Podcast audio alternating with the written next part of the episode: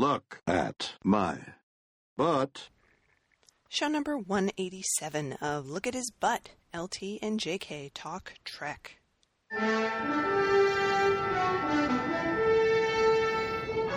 Oh, okay. yeah, let's do the show now. Okay, it's time for the show. And and we want to open by saying by giggling. Yeah. Um, we do this show because we love it. And we love hearing from you, but we love doing the show. But every now and then we hear from somebody and it's so wonderful when you people get it. When You're talking like you're talking like Shatner now. Do you know that? I know, I know. I can't help it. I'm in Shatner mode. But when it, it's really obvious, you guys are on the same. We're all on the same wavelength here. As Yes. what's incredible, what's dorky, what's amazing. So we're going to start this show by reading you. Lena's going to read you this incredible comment. Actually, two comments we got on YouTube about the out to lunch video. Yes. Now, to refresh your memory, this is a video from 10 years ago or more on this dopey show called Out to Lunch. It was a half hour show where this dopey girl named Suzanne took a celebrity out to lunch and supposedly interviewed him. And this is the one where Bill is just seducing her through the whole thing. This is so far beyond flirtation. It's jaw dropping. So, uh, Lena, take it away. Oh, sure. And um, I encourage anybody who has not seen this to go to YouTube. I mean, you might want to actually pause the podcast right now if you can. go to YouTube and watch it because it's not that long and it's so worth watching. I mean, you. This is amazing. It's it's beyond eating pudding. It's just. so so so incredible and we've talked about it so many times and I, I have to say i know we've said this on the show before but we have shown this to um, men and every man that we've ever shown it to sits there with their jaw dropped going he's amazing so it's not just us right It's true. No. And I remember the the time I taped it. And I watched it. I just freaked out, and I had you over and mm-hmm. Jock, and I think one or two other people. And I said, "Is it just me?" and it wasn't. It, it is so not just you. Okay, so so this is what we get. So occasionally um, we have this posted on YouTube in several parts, and we've gotten great comments on it before. This one came in a couple of weeks ago, and it's it's a comment on two, I think sections two and three, um, and it's from someone named Ian Sinclair. So thank you, Ian Sinclair, if you listen to our show for leaving us this comment. Um, so here's what he says, and he's addressing this, I think, to uh, the men who might be watching this video. So he Yes. says. Gentlemen, this is polished graduate level game. He completely maintains his frame, his tempo, his calm. He turns his body into her, maintains a jaded yet intense bedroom eyes focus on her, and thus completely leads her into his headspace, and she follows. He even feeds her early on. Very intimate, very invasive. He lets no moment, momentum get away, allows no idle boredom to pass between them, keeps advancing the ball. Score. Obviously, being an experienced actor enables him to tune out the cameras and crew swirling around them and lets us peek in. Yes. L- like all women's who are this attractive or full of themselves, she's borderline neurotic about several things. Captain Alpha Suave realizes this and leads her to a better place. I mean, just nibble around the edges. This is what he said to her while he was feeding her some food. Frickin' Yes. brilliant. Perfect, not just psychologically, but also for the calorie counting body conscious high SMV gal. She goes into giggly schoolgirl mode. Oh, please, Mr. Suave Worldly Headmaster, I don't know how my blouse got so unbuttoned. Please don't spank me. I mean, this is an experienced, jaded news McBabe surrounded by her support peeps, and she totally crumbles, loses her moorings, in a good way. Nothing left but the swept away experience the women crave. Extra points for him outdressing her and being more appropriately attired for an upscale Cali restaurant. He simultaneously seems totally into Suzanne, and yet it seems not impossible that he might get up and leave with a different woman. Laughing my ass off. And then his final comment this was, I love this. Um, so after the commercial break, it cuts back on the video, and he says, "Wow! Obviously, during the awkward, forced commercial break, Su- Suzanne's producer stepped in, recaged her gyros, gave her some dry panties to put on, got her back on track. You know, the job she's being being paid to do." P.S. Not only is he, as noted below, 68 years old in this segment, but he's Canadian. Yet he overcomes. I kid. The guy's inspiring. So very, very true. All of it so very true. Yes. I just I, I love it. And I love that, that Ian Sinclair picked out all of the steps in, in Bill's technique as he went through just so accurately. Well, we're always saying Bill should teach a class, and if he's not going to teach a class, people should go and watch this. And I, you know, Mm-hmm. this is like Ian did his dissertation on Shatner seduction. You're right; he totally breaks it down. Mm-hmm. But I love his And- the- conclusion that he might just sleep with somebody else. it's true. He could totally manage that.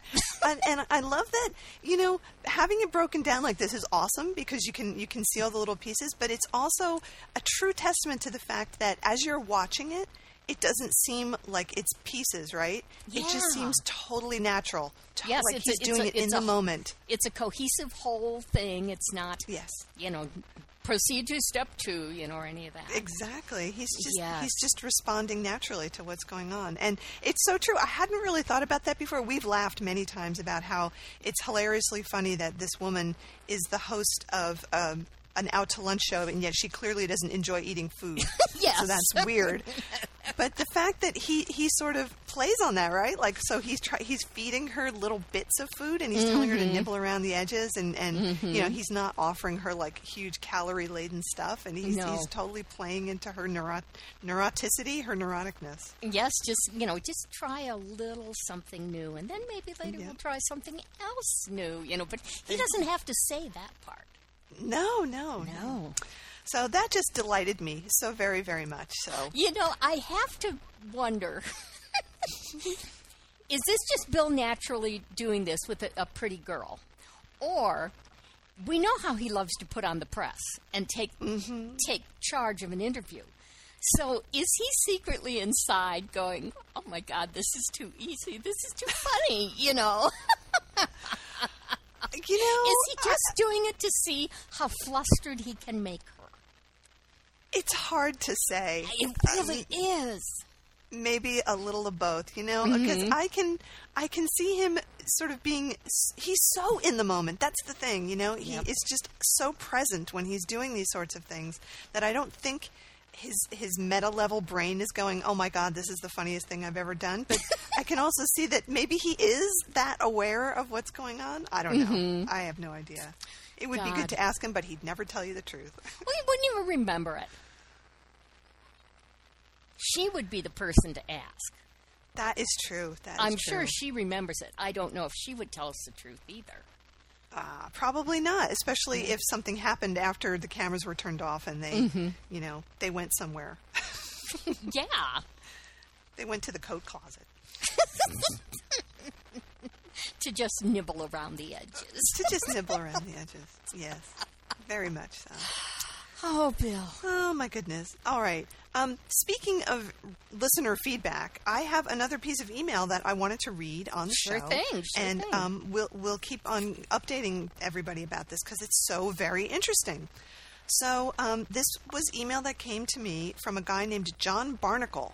John Barnacle, and he says, "I searched for Voice of the Planet. Everybody remember that? Yes. And a review by Echo was as close as I found. I wanted to view the show and, more importantly, see if they put my name in the credits and spelled it correctly. I worked on it. Mostly, I was at the start helping the crew and some people from California, he puts that in quotes, as they bought, gathered, and packed equipment. Then my main job was to drive a van with two camera crews around New York City, Pennsylvania, and New Jersey. One crew was to shoot the bad things that humans did to the planet, and the second was to shoot the making of. After a few days, the second crew shot bad things like the first. So anyway, is there a video it, video of it anywhere? Oh, and do you want or care to know what I experienced and remember? Yes. So I immediately wrote back and said, uh, "Yeah, for sure." Um, so I'm I'm waiting to hear back from him. So for those of you who might not remember, we talked about this oh years ago. Um, that Voice of the Planet was this sort of echo conscious little quasi documentary that Bill did. And our friend Echo had a copy of it, and um, wrote about um, how Bill was being so sexy with Mother Earth and doing push-ups and all kinds of things like that. That Yeah. just seemed great. And and we we had watched a bit of it and talked about it. And um, I am ashamed to admit I don't know what I did with the DVD. That's why I was asking you if you had it because I looked through all my DVDs and I can't find it. No, I will look again, but for some reason, DVDs are the one thing I kept all together in these many moves. So Mm-hmm. if it's, you know, it's not with the other ones. So I cannot imagine where it could have gotten to. It might have just gotten lost in the move, in one of the moves, you know. Well, I'm going to look through mine again. It, my problem is I've just got too many, and I've got most of the Shatner stuff in one place, but it's possible that this one just somehow got separated from its brethren and is in another place in my house. Um, did you so look I want. the? Sorry. Oh no, I was going to say I, I want to tell him um, if his name is in the credits and it's spelled correctly. Well, yeah. Um, is it uh, possible that it's with all that stuff I gave you that you've, you know, been selling those? Oh, that's a good place to look because I haven't looked in that box. Oh, okay, good. I'm glad I brought it up. Okay, I will look in that box. Thank you. That is an excellent idea. So um, we'll let you guys know. And um, I suppose if we can't figure out any other way, we could always ask Echo if she's got other copies of it. Right. But or I- if any of our listeners have a copy, Uh-huh. could you just take a look at the credits and see if what's his first name? I know his last name Barnacle. John Barnacle. John Barnacle is uh, listed anywhere and how it's spelled, so we could at least pass that information along to him. Right. But I think we are all very curious to know what his experiences were and if he got to meet Bill and what people had to say about Bill and just Mm-hmm. any any kind of gossip or backstory that went along with this voice of the planet thing. So who knows? Um, maybe if he's a, a tech savvy guy, we can even interview him on the show. So we'll see if we can make that happen. So That there so definitely cool. more to come. More to come. Okay. Now we have a very important announcement. Something so marvelously, wonderfully exciting is happening for us. the first weekend in June, we are definitely going to the Creation Con in Schaumburg, Illinois. We have our tickets. Yes. We have our hotel reservation. so that's definitely happening. And uh, Bill will be there Saturday afternoon. Is you know th- these things can always change, of course, but that's the way it's planned now. We are planning to have a room party. Yay. So, Midwest listen- listeners, if you want to, uh, you know, hang out with us and be goofy and, and watch some stuff, we would love to to do that. So let us know if you're interested. But also, kind of off topic, but the very next night, Sunday night, in the city of Chicago, we are going to see Eddie Izzard. It's amazing that those two things. Do you think Bill will be there to see Eddie Izzard? Wouldn't that be amazing? It, would be incredible. I mean, can you imagine? Uh, you know, like Bill and Craig Ferguson have become like this comedy duo. Yes. Because Bill's doing cold opens for Ferguson all the time, and they're so funny. Can you imagine a conversation between Bill and Eddie Izzard? Oh my God, it would be amazing. Maybe, maybe Eddie will show up at the con. Oh, I, you know, he he likes Star Trek. He does like Star Trek, yes. Oh, but he's well, he's got a show Saturday night, but I don't oh. think there's a matinee. oh, maybe he could come. Yes, Phaser set on slight cough. I think it would be wonderful if he was there. Taser said on, I left the gas on. Phaser set on limp. limp. so it's going to be such an awesome weekend. We'll probably just melt or explode or something. I think so. I think it's going to be a fabulous, fabulous time. And there are other um, stars who are going to be there. So we will be having a load of fun. It will be amazing. So, yes, if you are going to be there, let us know. Um, even if you're not going to the con, if you just want to have a party with us, come to our room. Oh yeah, yeah, yeah. Whatever, whatever. It's cool. It's all good. Yeah. And, and we'll be doing loads of podcasting, so we'll be interviewing people and uh, reporting on the spot for all the crazy stuff that's going to be happening. Yes. So speaking of Craig Ferguson, um, since we last recorded a show, Bill has done two cold opens for Ferguson. and it's becoming like a set piece because they're always sitting in front of this amazingly bright fake fire and um, in you know like armchairs and bill has a big long cigar and craig has a pipe that has nothing in it and they're just blathering away. And uh, Bill always manages to plug whatever he's plugging. But he was talking. One of them was filmed right before he went to Las Vegas for their Creation Con, and uh, so he mentions this. And uh, Ferguson says, "Oh, what are you going to be doing there? Hookers and blow?" and of course, that became the theme: is hookers and blow. You know, and they just they just run with it. They're so ridiculous, and they crack each other up. And each one is like maybe three minutes long. So we will put the links to these two in the uh, in the show notes so that you guys can watch them because they're so funny. But it, he's like becoming a regular. That's his part-time job now. I know it's what- it's what it's you know Craig Ferguson and Jeff the robot and William Shatner and the dancing horse. You know, it's just it's so funny and I, you know, I think he's just doing it because it's so much fun. He is so silly and relaxed with Ferguson the way I've never seen him with other talk show people. Mm-hmm. Yep, there's definitely something there where the two of them um, just have that chemistry. It's amazing, Yes. and you can tell how you can just by looking at them, you can see that they're just trying so hard to crack each other up. Oh, yeah. and be as silly as they possibly can be, And that it's, not awesome. at all scripted. Yep, it's it's really really fun to watch. So even if you can't stay up late to watch the Ferguson show, you can uh, see it on I think it's on YouTube or CBS or whatever. We've got the links. Yep, you can definitely do it. So, well, thanks, thanks for that. Um, I would like to spend just a few minutes plunging back into that most unpleasant of topics, Star Trek Into Darkness. Uh, just Star Trek into dumbness. into dumbness just for a minute because we had two little tidbits to talk about. One of them was an interview with Chris Pine, nobody's favorite actor, and it was with a, a, a outlet called Total Film, who are good, and they were interviewing me because he's in that Jack Ryan movie now, I guess. Yes, yes. So he was doing the rounds in the press, and so they were talking about the next Star Trek movie, which is in production or somebody's writing it or whatever.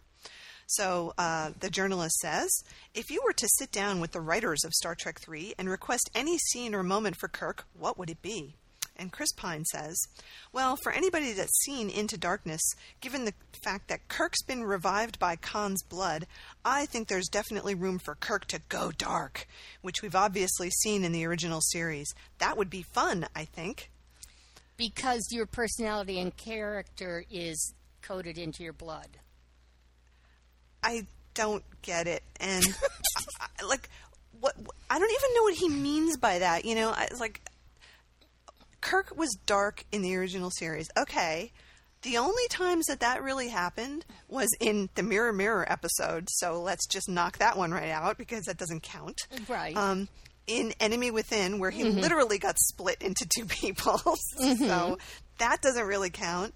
And then maybe a little bit in something like Obsession, where we saw some aspect of him that was maybe a little dark, but not really. I mean, Not what really. the hell is he talking Not- about? Well, he's an idiot. Don't listen to him. I I just I don't get it. I don't get what he means. Why is he saying this? And why are people letting him talk to the press about it?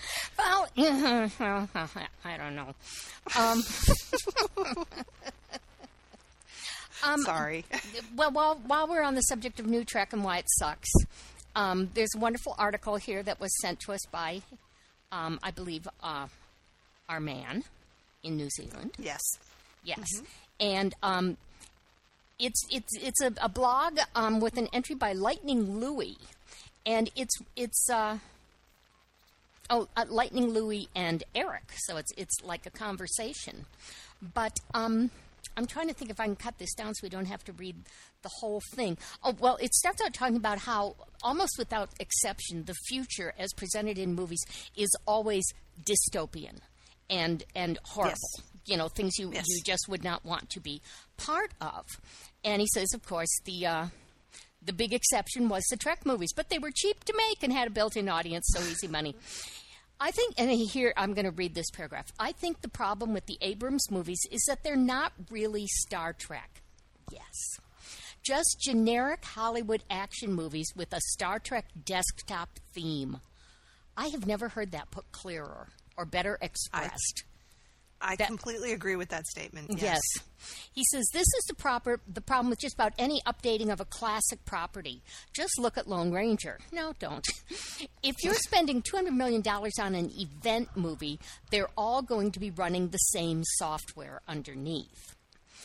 And then Eric replies um, Star Trek the Motion Picture isn't just an outlier, it's basically a throwback to the 1950s fare like Forbidden Planet. Exploration is its own reward. We'll solve problems through reason. Do you remember in Star Trek the Motion Picture, they fire the ship's weapons exactly once in the entire movie at a rock that gets in their way? Then they face something that threatens the entire human species and they talk to it and ask it what it wants.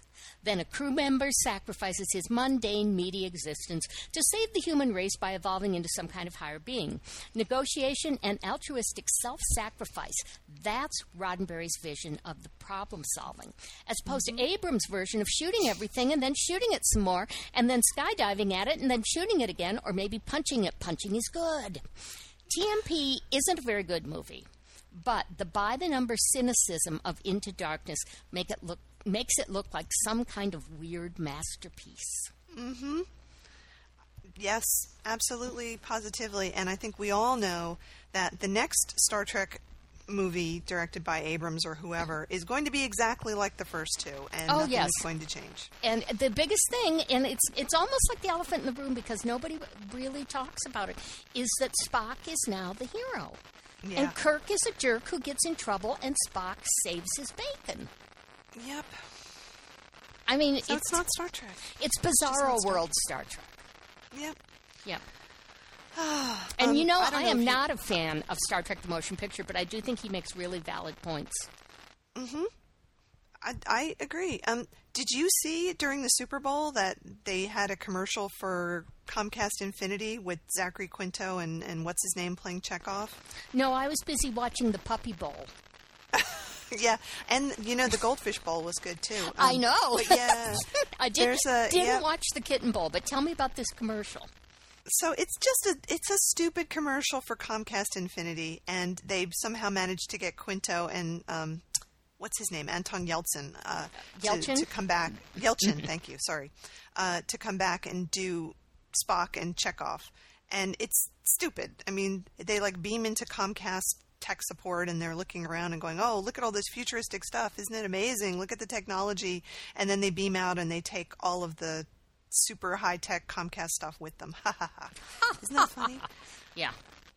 It's just, I don't know. It's stupid, and they don't even look very good because they couldn't get Spock's wig just right. And Oh dear. yeah, so I sure hope they go both got paid lots of money for that. because I hope so. like I hope so. All right, one more thing about new Star Trek, um, which is these hor- horrifying Star Trek figures.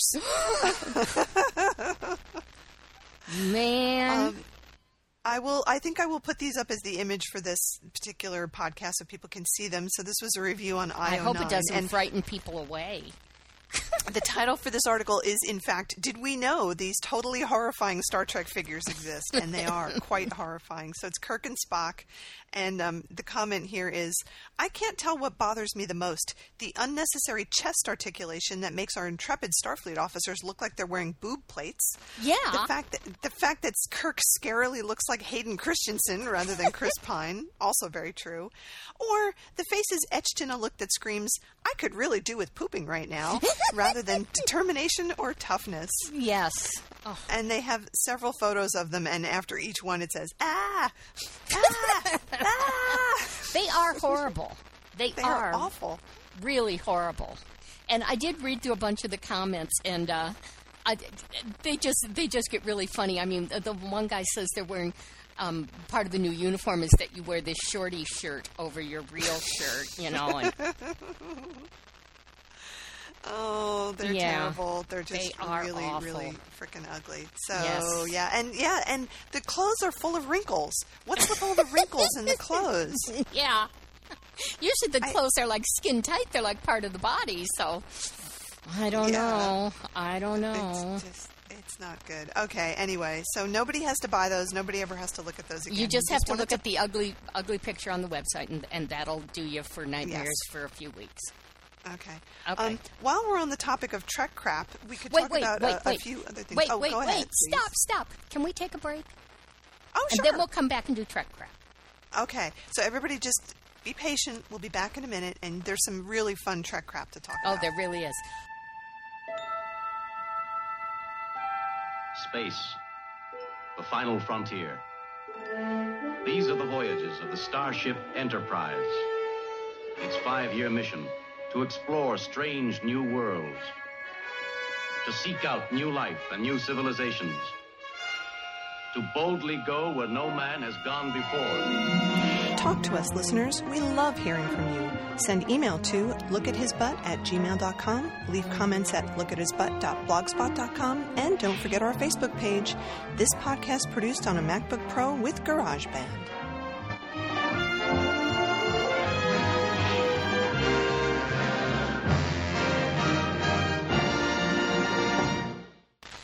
Here we are at part two, about to Part two. embark on our journey through Trek Craplandia. Yes. There's so much good stuff. So, um, it seems like um, things we're, we're talking about small things today rather than big things. It, it almost seems like we get those in waves, don't we? Like that Yeah. one episode we were talking about wall posters and giant coffee tables and replicas of the Enterprise. And today's stuff is all small that you could hold Yes. in your hand. Yes.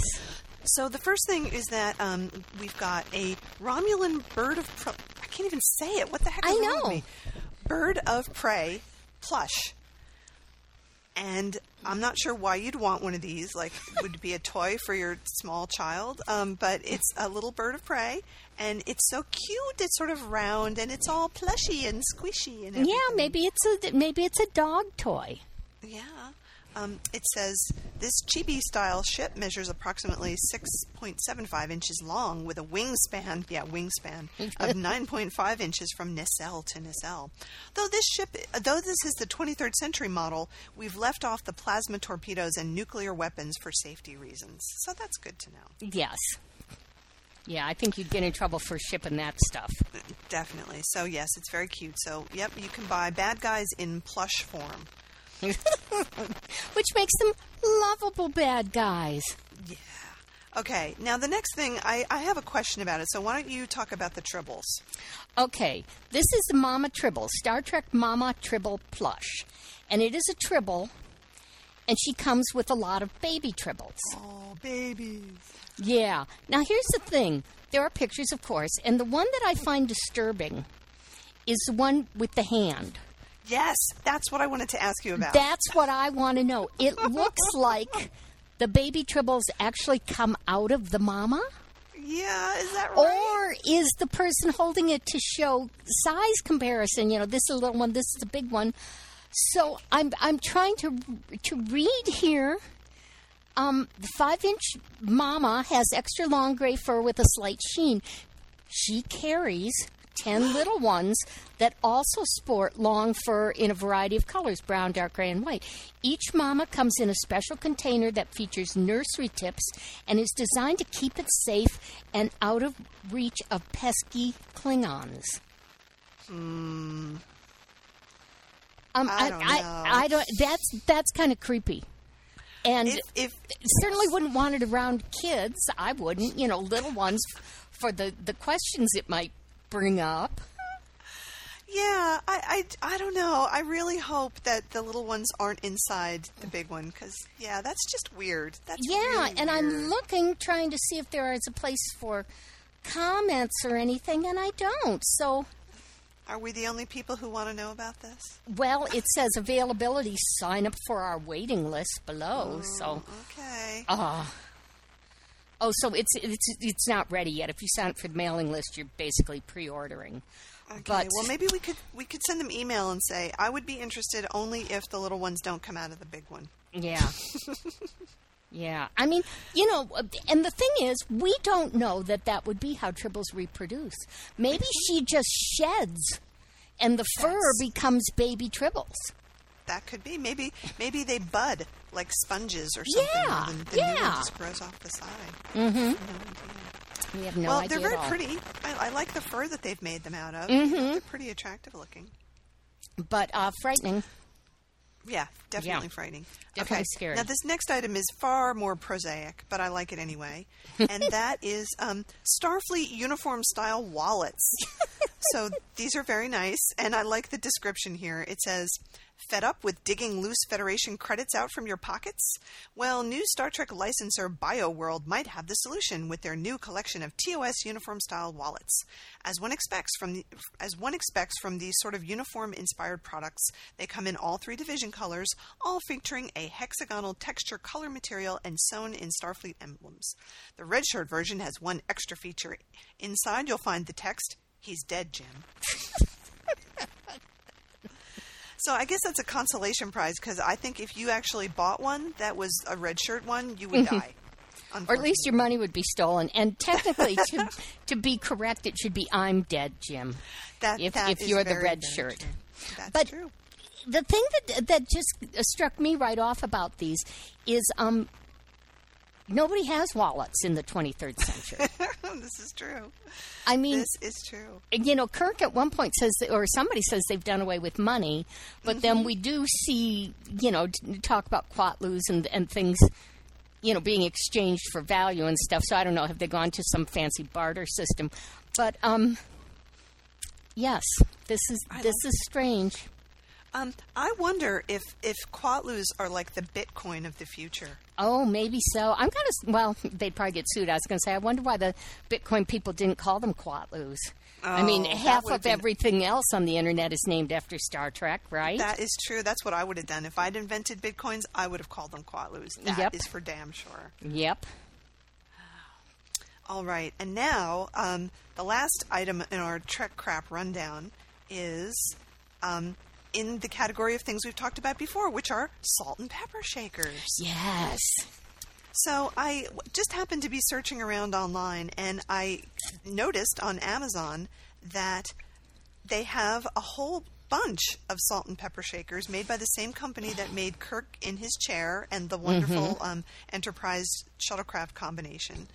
And um, some of them are good, and some of them are like weird. So the ones that they have are um, the two that we've already physically got. Yes. Then there's a magnetic Spock and Kirk uh, salt and pepper shaker set with them kind of standing up next to each other and looking very captainly and first officerly. So those are kinda cool. Officerly.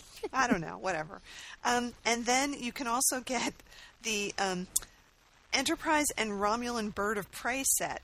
Now, I'm looking at the picture that they have on Amazon, and Uh-huh. the weird thing is that they're kind of butting heads with each other, the, the Enterprise and the Bird of Prey. So are, I don't know if they're supposed to be fighting or mating. Maybe I'm not really sure. to make little ships. to make little ships because it just it doesn't look quite right. And again, the scale is all, all strange. And plus, um, the Enterprise in the set that you gave me really looks like the Enterprise. It's pretty true to design, whereas this particular Enterprise looks kind of like sausages. I don't know. uh, yeah, yeah.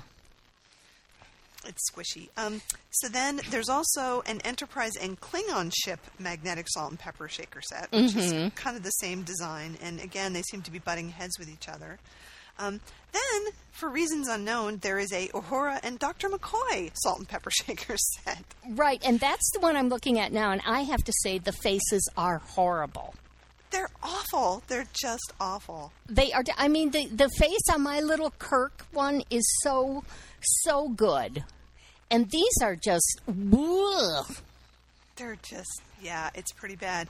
Now, I immediately, because I'm a cynical person, was thinking, oh, do they mean you to put pepper in the Uhura shaker?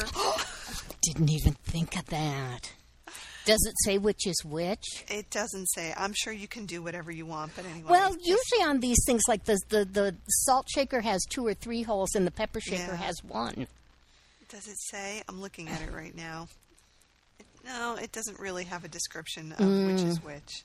It just says each piece has a magnetic insert. Okay. Blah blah blah. Um, and somebody in the comments says, um. Which one is salt and which one is pepper? So you're not the only one wondering Okay. about that. That is good. All right. Then the last one is just a little strange. Um, this is the Command Insignia salt and pepper shakers. And it's it's really kind of odd. It's a giant insignia that sort of is on a, a white pedestal that says Star Trek on it, and then it's two halves, so it comes apart, and one's for salt and one's for pepper. And I'm just looking at it, going, "Who buys this? Like, who would put this on their their kitchen table to put salt and pepper in? It's Really? very nicely designed. I don't know. oh, of course, there's a comment. They came in the mail on time and look very nice on the counter and have magnets between them to keep them together. Oh, good. I'm so glad. I'm so glad. Yeah. Uh, I got this from my boyfriend for Christmas, and he absolutely loves it. We now have a Star Trek themed kitchen. Now, although I prefer Star Wars over Star Trek, these Ah! shakers are pretty bitchin'. Oh, Mm. all right. I don't know. I mean, if you're going to go crazy and get a Star Trek salt and pepper shaker set, you really need to go for either the Kirk one or the one that you gave me, because those are cool. Yes. This is just strange. Yes. Yes, very strange. All right. Well, that's all I have to say about that.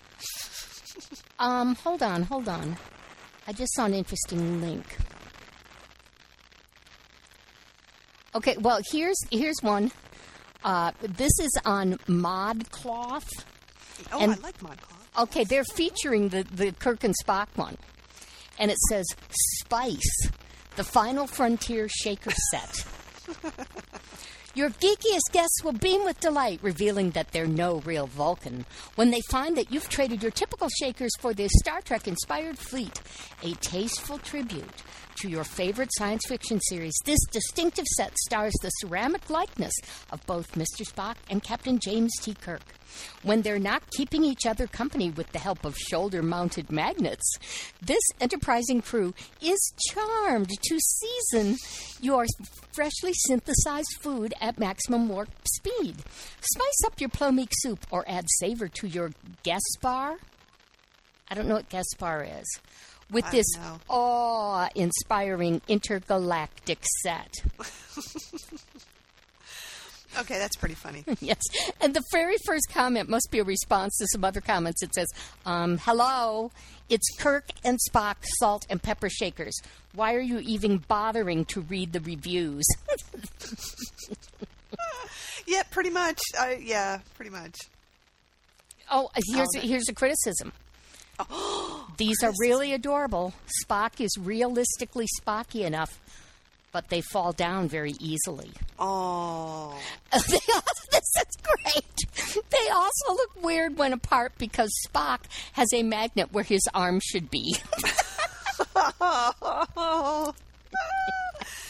See, that's why your set with Kirk sitting in his chair is perfect. I love he doesn't, set. He doesn't fall over. He doesn't have a missing arm. It's just him and his command chair with all his little buttons and everything. Oh, oh, I love that. That's oh. the details they don't tell you about. That's right. Even if you zoom in on the picture, you won't know. He's Yes. arm. Oh, yes. Goodness. Okay. So there you go, Trek Crap. I think next time we'll definitely try for an Etsy segment. Since we Yes. haven't had one of We haven't had one in a while. Yeah. Yeah, so I'll, I'll get that together. All right. So there's your Trek crap. Now, speaking of something that might or might not be Trek, this is an update on another fan film that's called Star Trek Renegades. Oh, okay. So there's some interesting news about this. Um, we had mentioned this once before because I had heard about it uh, due to the fact that they actually got some Star Trek actors to come back. So Walter Koenig is in it, and Tim Russ is in it, and Robert Picardo is in it. So they're real, actual people. And um, they got Grant Imahara, who is on MythBusters, to be there. Oh, yes, yes. Okay, Yeah, yeah. okay. I remember this now. Okay. And and there's some other people associated with it, like real actors. So there's um, a guy, an actor. His name is Corin Nemec, and he was in um, Stargate for a while. And before that, he was in this very funny show called uh, Parker Lewis Can't Lose, which I used to watch all the time. And uh, so he's in it, and Edward Furlong is in it. He's a real actor. He used to be. He was in the Terminator film, Terminator Two. Oh, He was good yeah. Okay, I knew I knew that name. Yeah. Yeah, and and various other folks are in it. Um, so it's a, a fan film, and they did a, a Kickstarter for it, and they got a bunch of money, and you know it has a plot, whatever the plot happens to be, and they are. It's in post production right now. These are the same people who did Of Gods and Men, so it's the same production team. Okay. And um, here's what it says, which I find really interesting. The production team are aiming for three possible outcomes from the fan made pilot. It will be picked up by CBS for a series, it will be made into a standalone film, or it will be the first episode of an internet based series. I was thinking that third one's the most likely to be a web series. likely, But I had seen in a like as I was researching this, I saw in a couple of places that they felt like it was going to get picked up by CBS. Like there were some real Really? actual talk about it getting picked up. So that would make it a Star Trek thing on television that's uh-huh. not by Paramount, which is weird, don't you think? Yeah. Yeah, but Um, so anyway, well, I'm sure there would have to be some sort of cooperation with Paramount or them at least getting a huge chunk of money, you Yeah. know, to do that. Yeah. Um, so it, you know, they're thinking that if it did get picked up, this would be, uh, yeah, they said a series. This would be the beginning of a series, Mm-hmm. which just strikes me as a little bit crazy. But you know, good for them for for going through it. Um, Have you watched be- it? I have not. They only Okay. have teasers so far. Oh, and, um, okay. A full length trailer with the extra visual effects is supposed to be released in February of this year. And Hmm. then the whole thing isn't going to be done until fall because they're doing all the special effects and stuff now. Yes. But here's an interesting thing. So it has the cast. I'm looking at Wikipedia, and then there's a whole giant list of supporting cast and cameos because, you know, everybody and their brother has to get on screen for a second since Right. it's a fan funded thing. And right in the middle of this list of 30 people, it says William Shatner as Captain Kirk in old recorded document, and then in parens it says cameo. And I thought, what does that mean? I'll tell you what it means. What did what? Tell me. Explain. Old that to me. recorded document. They are thinking they're going to get permission to use clips. You think they can though? Ye- Well, I mean, it's kind of like what Trials and Tribulations did. Yeah, but that was all Paramount. I mean, this. Is I like know, I know. They would really have to, you know. But the thing is, they don't need Shatner's permission. Yeah, They need that's true. Paramount's. Wow. Okay. Well, that would be a huge thing for, uh, like, personally, if I was Yes. watching a fan-made film and they had clips of Captain Kirk. Mm-hmm. I'd be like, "Whoa, that's kind of amazing." So, Yeah. I don't know. I don't know, but it's listed. It says it right here: supporting cast and cameos. And Bill is the only um, actor besides Walter Koenig from TOS that's, that's Hmm. listed. So they're not even telling us in these teasers what time period it's set in, or Oh, let me see. if it's a Um, space station or a spaceship or right, a. I'll, I'll read the synopsis. Here's Okay, thank you. It is 10 years after Voyager's return from the Delta Quadrant, so it's the future. Um, the future, future. The Federation is in a crisis. The Federation's main supplies of dilithium crystal are disappearing. Space and time have folded around several planets, effectively isolating them from any contact with outside worlds. The phenomenon is not natural. Someone or something is causing it to happen. Maybe it's Voldemort. This necess- sorry, this necessitates dramatic measures, some of which this is so badly punctuated I can hardly read it. Oh, dear. Um, this necessitates dramatic measures, some of which are outside the Federation's normal jurisdiction. that doesn't actually make sense. Okay. Um, for this, Admiral Pavel Chekhov, head of Starfleet Intelligence, turns to Commander Tuvok, Voyager's former security officer and current head of newly reorganized Section 31. Uh, Tuvok must put together a new covert renegade crew, mostly outcasts and rogues, of course, and even criminals. This new, ta- new crew is tasked with finding out what is causing the folding of time and space and stopping it at all costs. But will they be able to put aside their differences and stop trying to kill one another in time to accomplish their mission? I So, guess they will. I'm, I'm betting Is yes, they will. is that the premise of the series? no idea. That's okay, because I was going to say. I tend to not like Star Trek that starts out with a disaster that's going to be ongoing through six seasons, like Voyager. Oh, we're Yeah. lost, and we're going to be lost for six seasons. You know, really, I like my Trek episodic. Yeah, well, um, if they continued it, maybe it's going to focus more on uh, Section 31 or something like that. I don't really know. Yeah. But that's what it says here. That's what it says on Wikipedia. Okay, well, that'll be something to keep keep an eye on.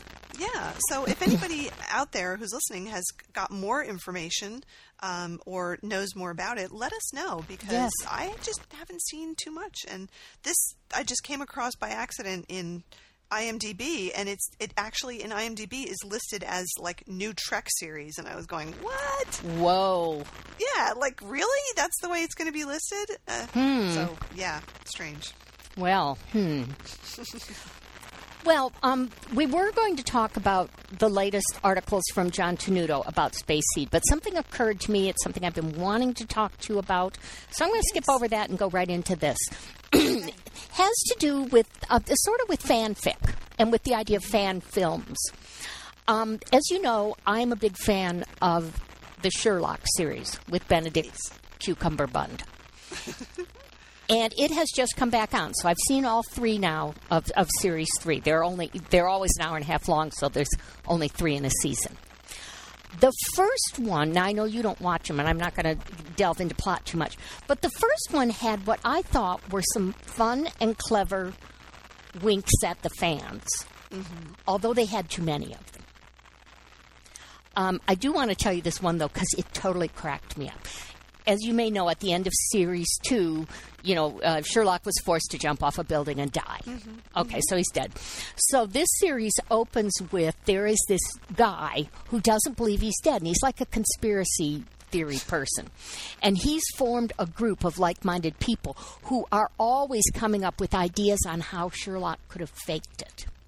And each of these ideas is initially presented as though, okay, this is how he did it. And then you find out, no, it's just this guy's idea. Well, there is one that is so outrageous. And it ends with Sherlock and Moriarty leaning in for a kiss. and then it cuts to the room where this group meets.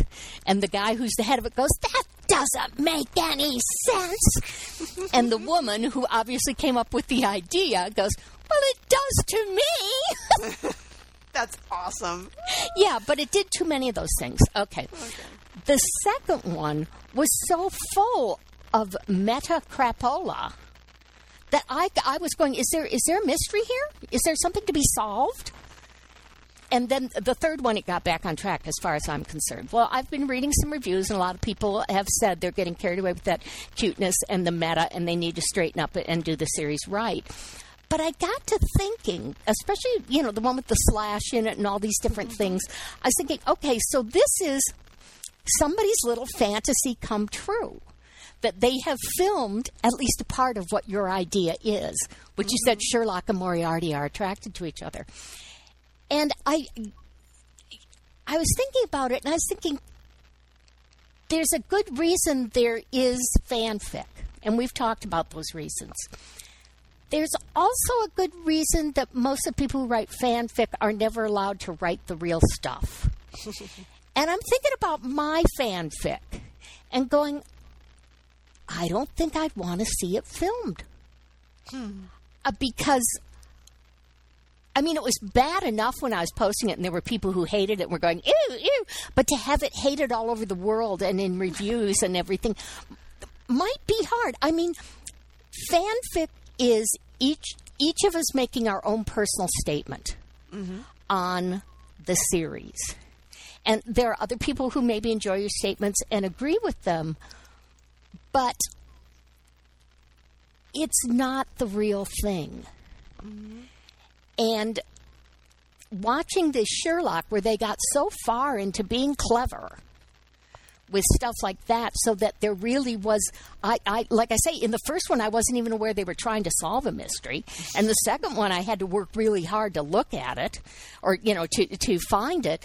And the, the, there's a whole, well, I won't get into it, but I mean, there is huge long segments of it that have nothing to do with solving a mystery and it made me not like it. And I'm thinking, mm. fanfic is this thing that you want in doses that you can handle. You want it when you want it, but it really made me realize when people say, "Yes, this is this is how it should really be."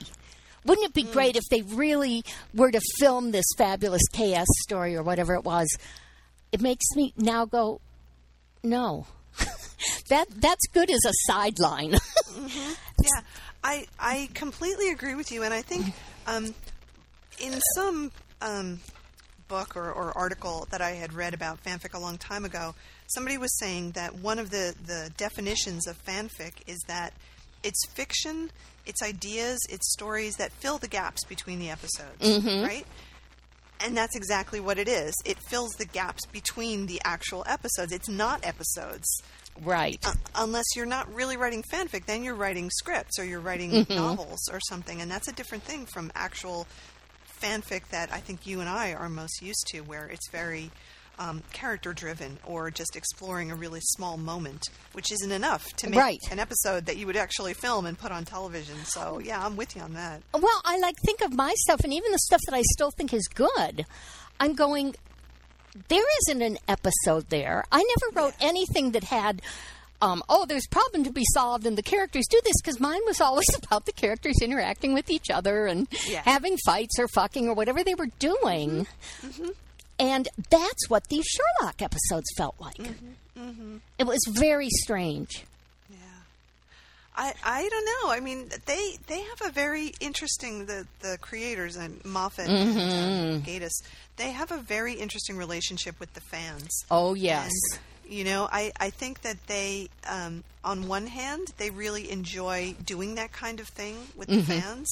And on the other hand, I don't think they take it too seriously because they do come in for all kinds of love and hate oh yes.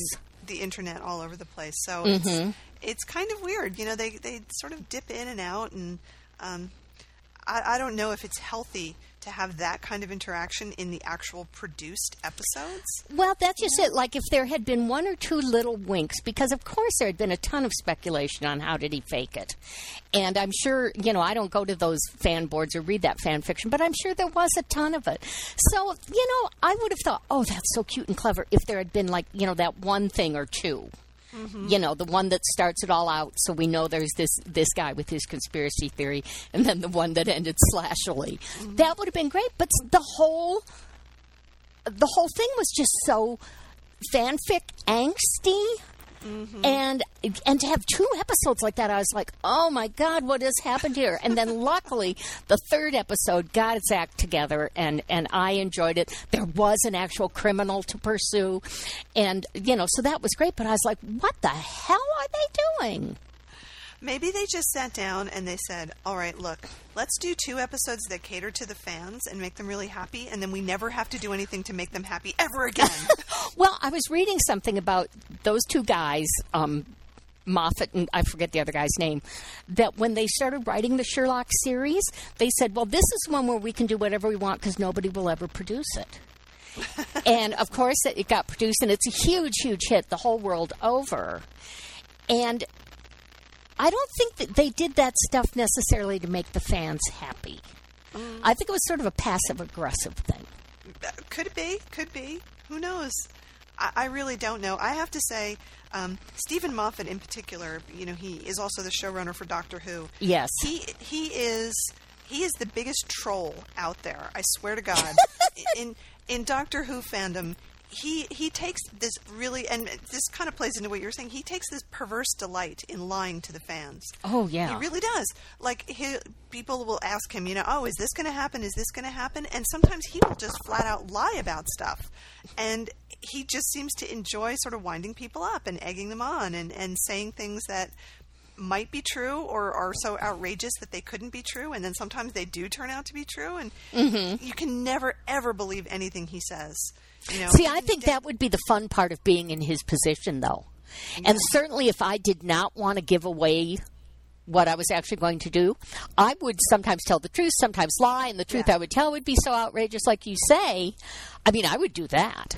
I, I think that's what he does. Uh, you know, down Mm-hmm. to like when they were replacing Matt Smith and, and they were talking about, you know, who's going to be the new doctor. And he kept saying, oh, no, we haven't even chosen anybody yet. And everyone's going, dude, you're going to be filming in a month. Of course you've chosen. You chose four months ago.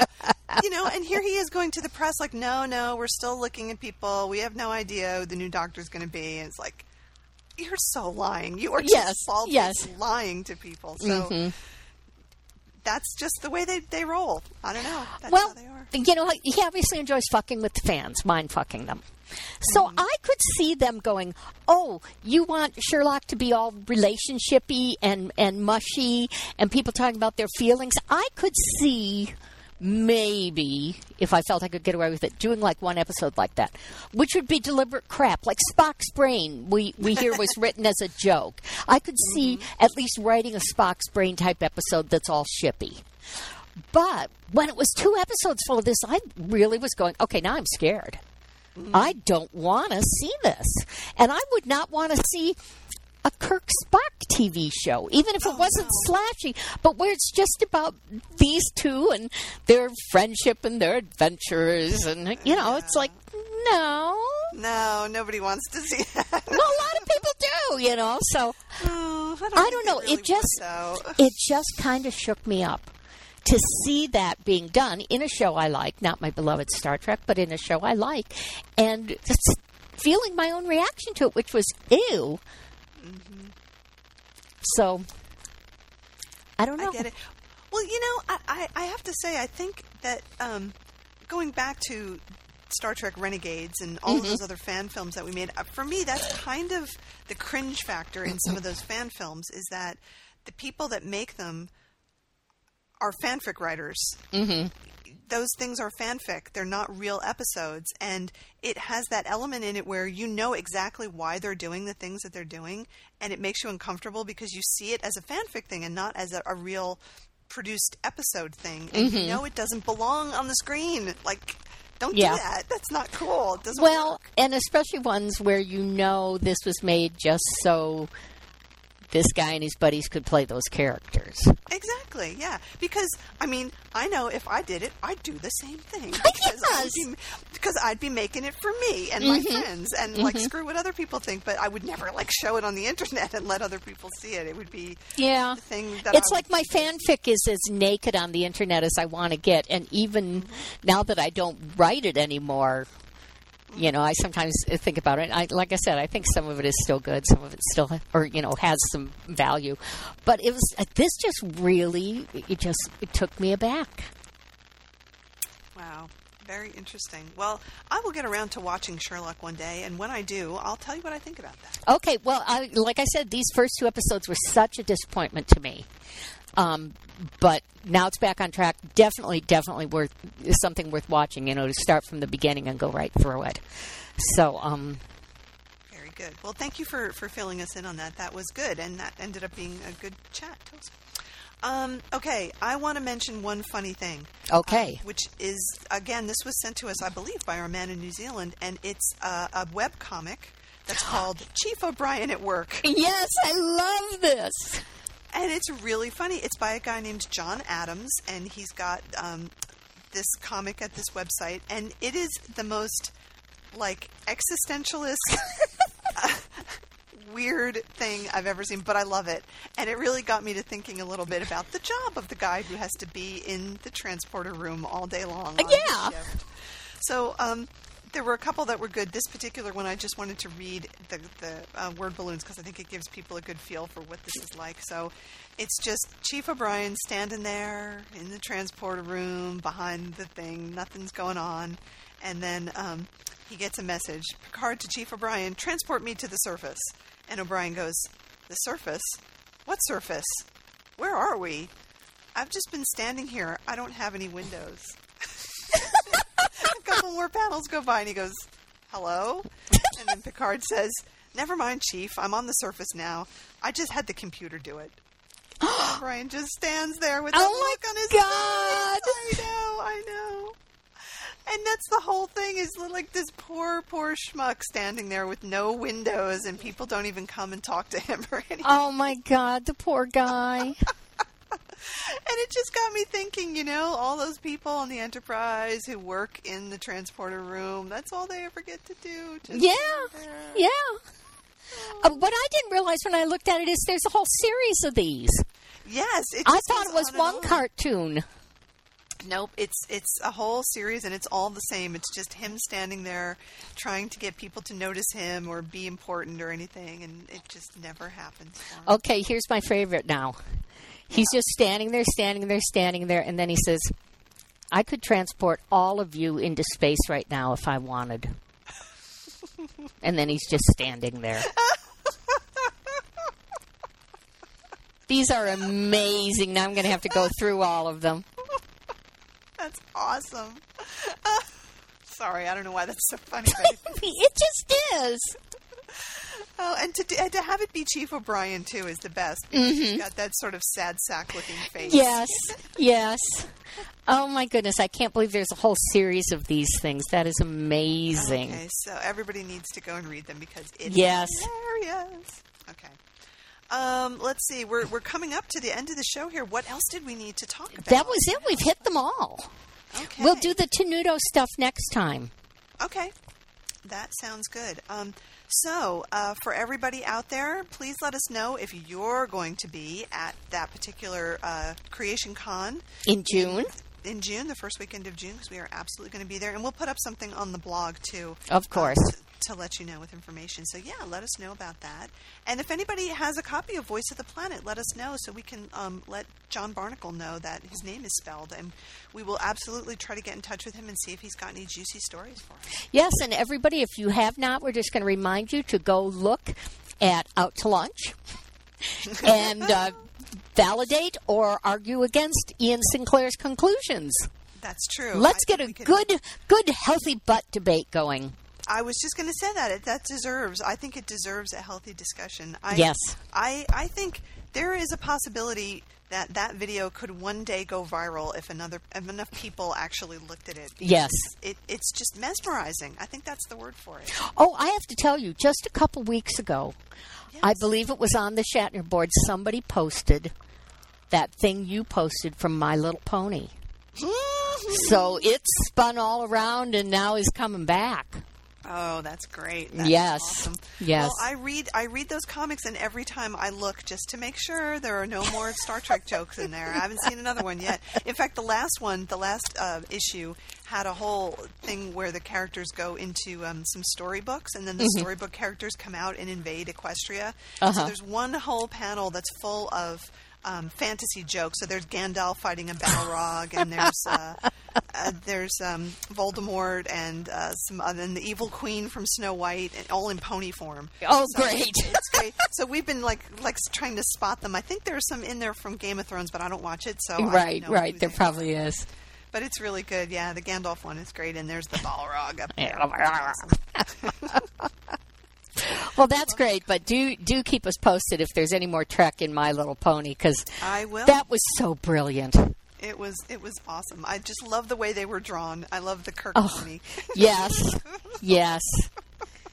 Too funny. It's great. All right. Um, so that's going to wrap it up for now. Um, we will be back, hopefully, with another episode um, before too much longer. I, I had mentioned on Twitter that uh, there were a lot of things happening, like Chicago being buried in snow and um, Perpetually. perpetually frozen. And then here in California, the drought is really bad. Like, I don't know what's going to happen this summer, man. I know. what It's very scary. It's very scary. Indeed. We should start shipping you guys some of our snow. Really? See, that would make sense. And then I hear that in England they're having floods all over the place. So, Yep. Um, as as someone um, keeps saying to me, basically, we're all fucked. Yep.